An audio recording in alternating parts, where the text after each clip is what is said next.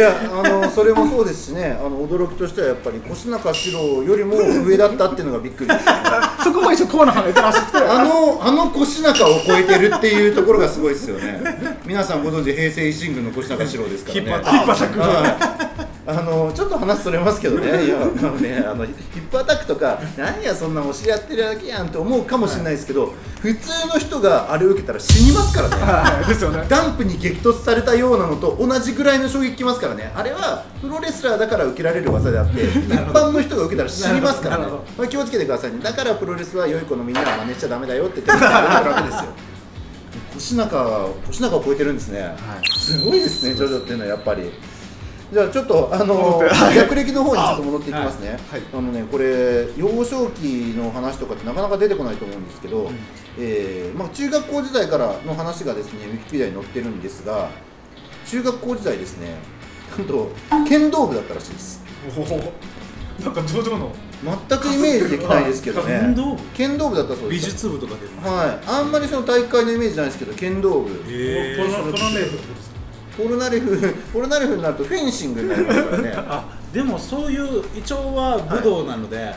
そのバトル要素はあったってことですねそうですねただあまりそのジョジョっていうのは全てそうなんですけど第1部第2部は別として、まあ、武器を使って戦うっていうことはしないわけですよね、そのスタンドとして武器が出てくることはあったりしますけど、なんで、まあ、剣道部っていうところから、まあ、1部、2部、まあ、1部で言ったらですね、あのタルカスとブラフォード戦っていうのがあったと思うんですけれども、あのブラフォードが剣を使ってたっていうのが、まあ、唯一剣要素が出てくるところかなとは思うんですけどね、あと、まあ、アヌビス神とかですかね。ああですねアヌビス神が剣ですね、まあ、当然ポルナレフの剣ではあるんですけどね。えーというところにちょっともしかしたらルーツがあるのかもなというところなんですけど、えーちなみにですねあの要素としては中学校時代のあ情報はこれぐらいしかありません。あまあまあでもすごいはいろいろあっても大変ですよまあい、いやこれでも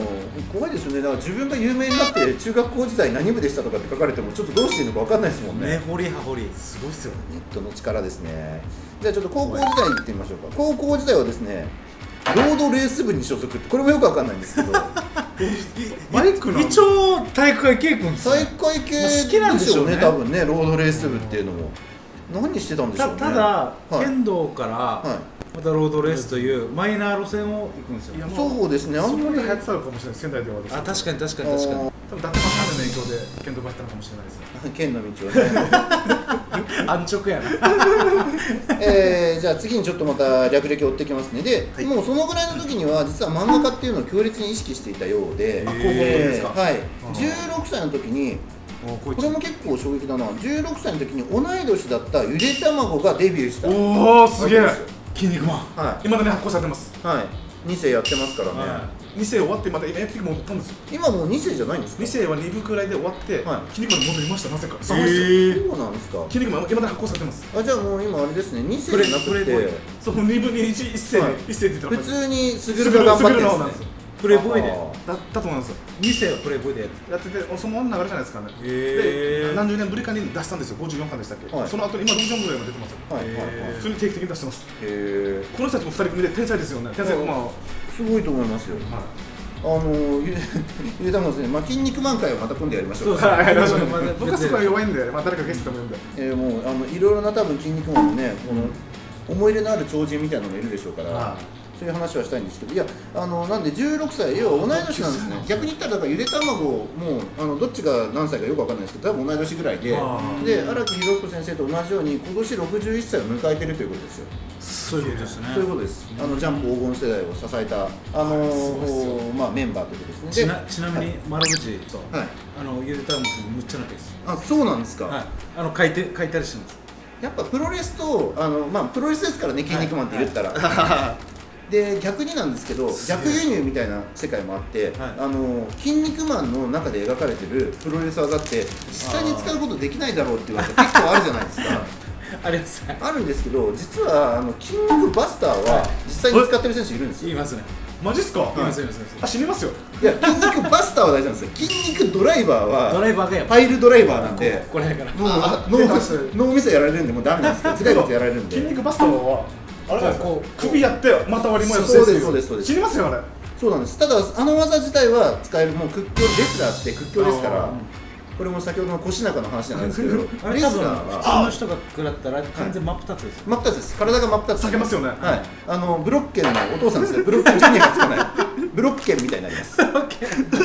体が真っ二つに割れて死にます俺たち誰ちょっと忘れちゃった筋肉満開はちょっとやりましょうね 好きだから行っちゃうんですけどじゃあ戻しましょう 戻して話戻しましょうもう3名3名楽しんでますから 世代ですからね世代ですもう笑いが止まらんだからまさに、まあ、我々が小学校ぐらいに荒木宏之先生、えー、ジョジョを書き始めましたそもそも書き始めたのは生まれた時に書き始めましたっていう話があって、でそのきっかけが16歳の時に同い年だったゆで卵先生がもうデビューをしてただから「筋肉マン」の方が先にやってたんですねまあ確かにそうでしょうね時代的には。ただまあまた筋肉マンの話言っちゃうんですけど最初めちゃくちゃひどいギャグ漫画でしたからねあー一巻の一巻とか見るに耐えないですよその絵の絵のひどさがクオリティがで内容もあれですよね筋肉マンあのウルトラマンみたいな感じそうですそうです巨大化して怪獣倒すんですよ、はもうねプロレス要素全然ないんですよ、えでまあ当時流行ってきてたプロレスと組み合わせることによってあれだけの人気を生み出してきたんですけども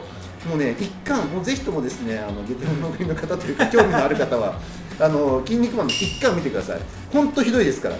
もうあの今の筋肉マン見てる方だったら見れないですねー愛がないと見れないです、えあのファミコンでいうクソゲー的な感じいやもうクソゲー的な感じですねでもそこからもうせなんて誰もが知ってアニメ化もするぐらいなんですよね、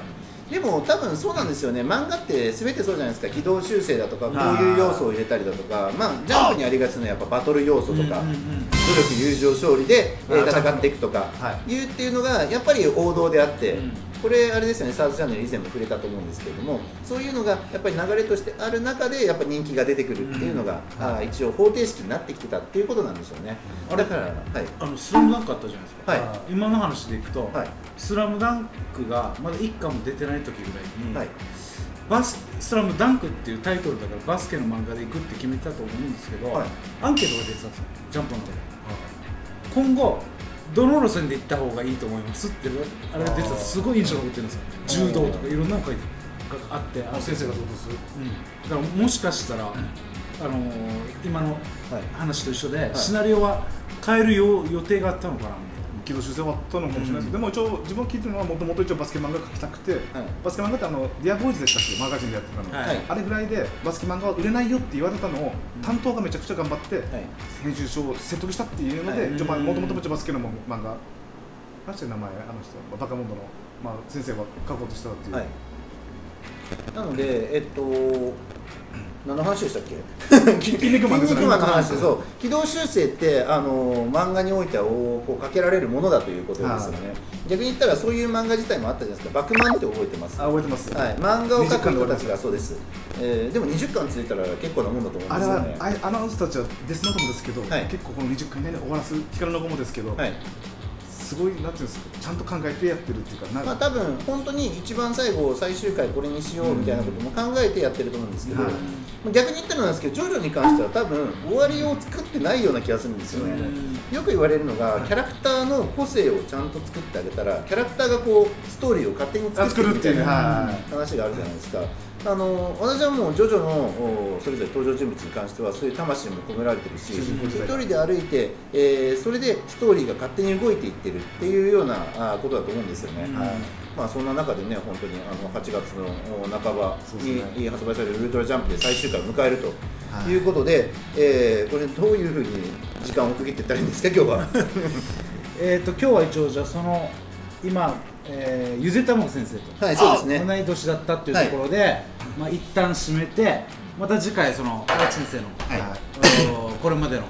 経歴をまた振り返っていきたいなというところでそうですねゆでたまご先生の話になっちゃうとまたそれで違う回あの、はい、違うゆでたまご会というか筋肉満会になってしまうんで確かに確かで僕、スラムダンク会もちょっといろいろ話したいので。いいですねはいはいはいいいですねわかりましたはいというところで、えー本日は以上になりますありがとうございましたありがとうございました